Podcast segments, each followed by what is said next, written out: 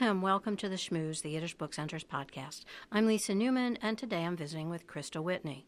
Christa is the director of the Yiddish Book Center's Wexler Oral History Project and an alumna of the Yiddish Book Center's Steiner Summer Yiddish program, as well as the Center's Fellowship program. It was during her fellowship in 2009 2010 that she began working on the Oral History Project, which eventually launched uh, by her in 2010, and it is now known as our Yiddish Book Center Wexler Oral History Project. Welcome, Christa. Hi, Lisa. Hi. Um, I think this finds you today in Salt Lake City. Yeah, I'm out here at the Oral History Association's annual meeting. Great. You are very peripatetic, Christa. Um, you're at conferences and doing field work around the world, yes? Yeah. I, I imagine. A lot of time on the road. Yes. um, so um, thank you for taking time between the conference presentations, etc., to join me today. Um, I was eager to talk with you about your recent interview with Harold Bloom. I know you you recorded a field interview with Bloom at his home in New Haven, Connecticut, just a few weeks, if that, before his death. And let's start off by asking you: so what what drew you to Harold Bloom? Well, I had known about Harold Bloom um, just as a name. Uh, you know, we had some Harold Bloom books in my house growing up, particularly the the Shakespeare book. Um, and uh, also, my family has a long history at Yale, so some of my family members had studied with him. Um, and uh, when I found out that his native language was Yiddish, I just thought that this would be a fascinating um, interview. Uh, particularly, he hasn't written much on Yiddish, so I was really curious as a literary critic what his thoughts on Yiddish literature might be. Uh, yeah, I have to say that it was surprising um, in viewing this and learning more about you know what sort of sent you in the direction of getting that interview. That his Yiddish roots are deep. That he was a native Yiddish speaker. Can you tell me what you learned in the interview about that? Sure. Yeah. I mean, so he, in typical fashion, we started talking a bit about his family background and growing up, and he painted a picture of growing up in the East Bronx in, as he called it, a proletarian um, Jewish family. His uh, his father worked as a dressmaker, and um, in a in a he grew up in the 30s there in a time uh, where there were um, Irish fascists right down the road. Um, and so that sort of cultivated in him this sense of fighting um, literally and uh, eventually um, academically and theoretically. Um, so that was one thing that I sort of uh, helped me understand a bit about his um, sort of polemical uh, and controversial career as um, as it came to be, um, and also that he uh, he really considers Yiddish his native culture. So in the interview, he talks about how the first um, Shakespeare uh, that he ever saw performed was at the Second Avenue Theater um, in a Yiddish production uh, of Merchant of Venice and King Lear uh, with Maurice Schwartz playing the lead roles, and he really lit up when he was talking about um, uh, those seeing those um, those plays in Yiddish.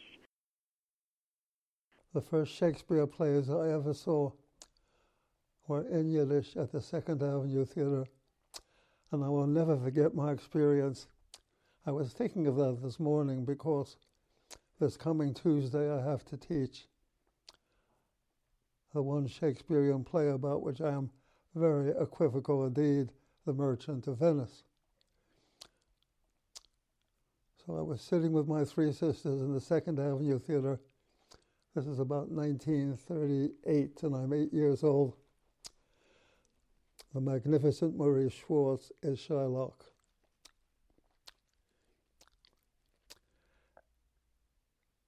But this has all been marvelously rewritten in Yiddish. As they said, verbessert, improved.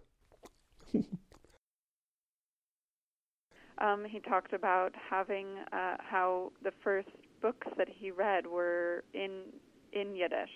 Um, uh, that he he sort of uh, grew up with Yiddish books and culture um, as the first uh, culture that he encountered, quickly followed by um, by English language uh, writers.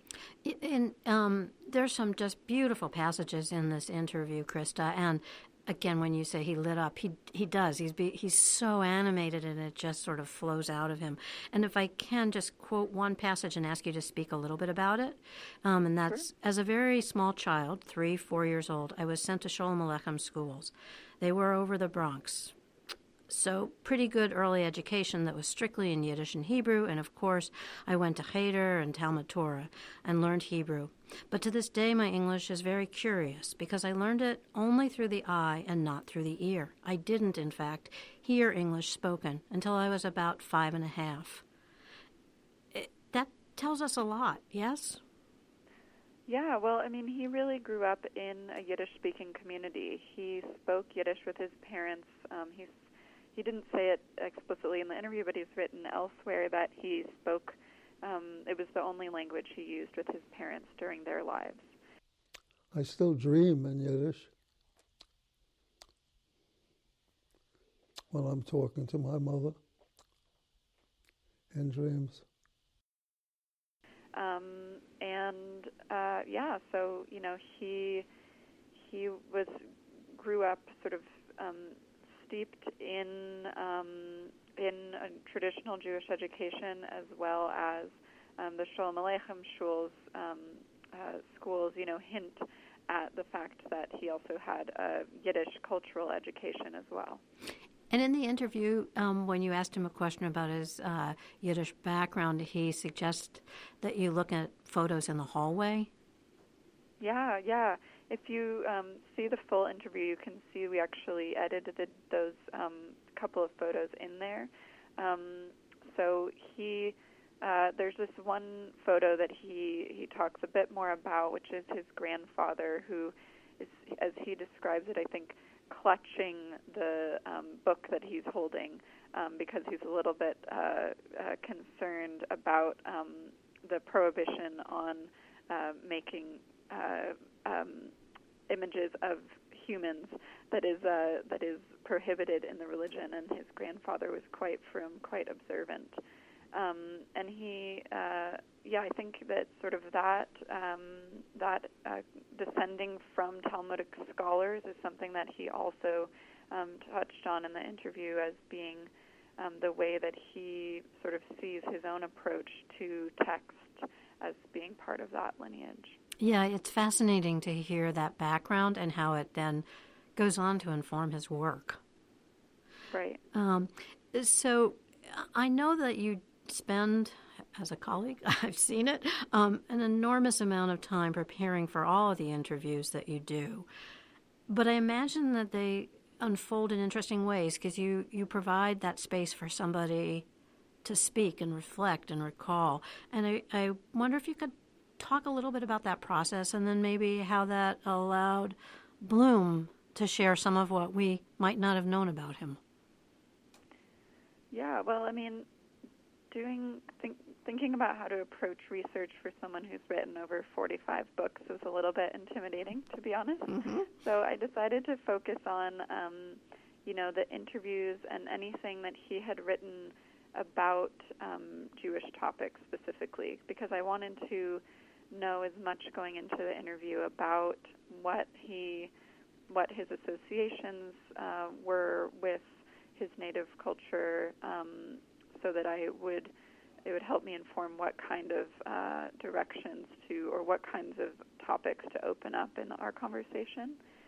Um, and uh, I'm forgetting the second half of your question. Sorry. What, what um, you want me to talk about from there? Well, just um, about how that process works. And I guess I would uh, let me just ask a, another question. Um, okay. Which is related. And it was sort of, um, you know, uh, Bloom has been described by our colleague David Mazower as legendary literary scholar. So in, in the oral history, he, these are very personal reflections, and you really draw a lot out of him. And so, you know, going back to you do so much prep for it.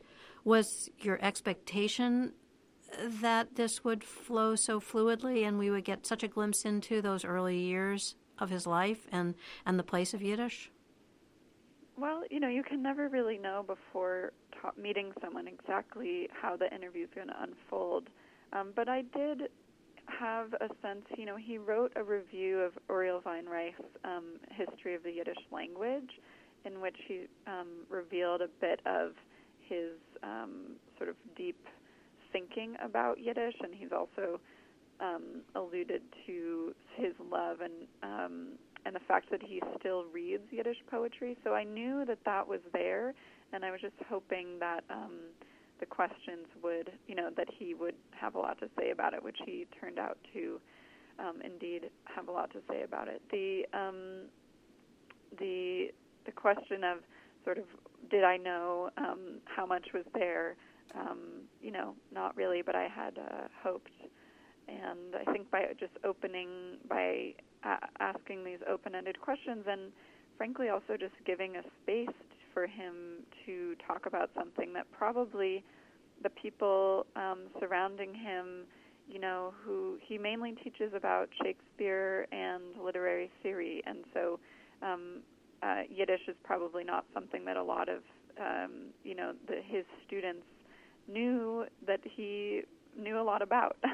so um, there was that sense of that he was sort of um, uh, in a in a way very open to having this kind of discussion and and maybe uh, you know one that he didn't get to to talk too much about uh, to people about. Yeah, I mean it just as I say it was really lovely to hear it all unfold. And I think there were two interesting bookends for me. One is, and you can elaborate on these for me, um, the first book that he purchased, and the second is when you asked the question towards the end of the interview about what he might be reading in Yiddish. And I wonder if you can talk about those two bits. Sure. So the first book is actually not one that he purchased, but that arrived. It's the first book he owned. Um, as uh, he he sort of chuckled as he talked about this, the irony of this um, first book. Oh, funnily enough, the first book I ever owned myself, and it still strikes me as hilarious, was a New Testament in Yiddish. One day the doorbell rang, and a missionary handed it to me. So I read it. Um, from that early age of he didn't say exactly how old he was, but he must have been pretty young. Um, he said he developed a virulent dislike to it, and um, that was sort of a, an interesting foundational um, experience. Um, uh, and then he, uh, the other bookend, as you talk about in the interview, was about um, uh, his what he was reading um, in Yiddish lately, um, and he had been thinking about that, uh, you know, um, performance, Maurice Schwartz performing Shylock. That had been something that he had been thinking about even that morning. He said because he was preparing to teach a course, um, a class on um, Merchant of Venice, which he, uh, you know, doesn't. Uh, it's the Shakespeare play that he said he doesn't um, get very excited about teaching. Um, and then uh, and then he was also working on a piece of writing about Dante, and so in addition to going back to the Italian original, he um, had been reading um, the Yiddish translation by a writer, Vladimir Jabotinsky, um, and he was sort of musing on how, what a curious uh, translation it was. I think this is a great example, Christa, of the importance of these oral histories and also um, what is so just surprising, important, and if I may, wonderful about them is that these may be questions that nobody else has asked these people because it's not the first and foremost that we, you know, sort of, it's not their professional persona, um, right. but it so informs that work. And certainly, you know, you you met with Bloom very close to the end of his life, and to give him an opportunity to speak about this is quite an amazing thing. And I just that methodology, and that's probably why you're also at the conference today. How to can you talk a little bit about that and how it works and, and how you're able so so beautifully to draw this out in these interviews? Well, thanks, Lisa. I um, I think the the oral history methodology does um, allow for you know obviously not in every interview, but um, it allows for um, some opening up of uh, of this type of conversation in in that one of the tenets is that you don't make any assumptions, and um, so that really um, gets down to even the wording of the questions and not assuming um, that you know ahead of time what the answer is going to be. Um, obviously, you've done research and you you know know um, about the person that you're interviewing, but um, in asking open-ended questions, it does allow for uh, space for people to sort of develop um, their thoughts and, and, and give space um, in a way that is not as typical in a normal conversation. I mean, in a normal conversation, it's a back and forth, and um, you know both parties are equal. But in an oral history, you know, the role of the oral historian is to create space and um, uh, for someone to develop their thoughts on the topic that is um, of interest to to you as an oral historian. So the um, Harold Bloom that you went to meet and do the field interview with, when you left, was he the Harold Bloom you expected to encounter? Um, I think yes. I think he was sort of what I, um, uh, you know, I didn't know what to expect, but it was sort of the best version that I had hoped for. You know, I I knew that he was passionate about teaching he was teaching up until a few days before he died, and I think that commitment and curiosity and sort of openness that being a professor, um, uh, you know, a beloved professor, uh, you know, requires uh, really um, came through in in our encounter. I mean, he, as I left, um, you know, said, "Well, I looked me straight in the eye." Shook my hand and said, "Well, I expect we'll meet again," and really, you know, did was inviting me to come back and continue our discussion about uh, Yiddish poetry, um, which we both, it turns out, uh, love. Well, again, um, thank you, thank you for getting to Harold Bloom um, when you did, and there, um, there's really a lot to be taken from this interview. So, Christa, um, for our listeners, can you give us the URL of where they will find this interview on our website? Sure. So you can just go to yiddishbookcenter.org slash Harold Bloom Oral History. And it's an opportunity to remind those who aren't aware um, of our Wexler Oral History Project. There are a thousand interviews to date, um, or a thousand have been recorded. There are full length, in depth interviews, and there are excerpts. And maybe you could just give a quick overview of the mission of the Wexler Oral History Project? Yeah, so we interview people of all different backgrounds, from native speakers to descendants of Yiddish writers, scholars, artists, students, and more about, um, in order to uh, paint a picture of all different aspects of Yiddish language and culture. Great. Um, well, from all of us, Christa, thank you for all the, the work and the travel and the trekking and for being able to provide the space for these narrators to tell their story. Um, and uh, now we'll let you get back to the other work at hand. thanks right. so much, Lisa, and thanks for making time to talk. All right. We look forward to seeing you soon and, and the fruits of your labors. Take care. You've been listening to The Schmooze, a production of the Yiddish Book Center in Amherst, Massachusetts. To subscribe to this and other podcasts, visit yiddishbookcenter.org. I'm Sarah Blakefeld. Be well, be healthy, and tune in again soon.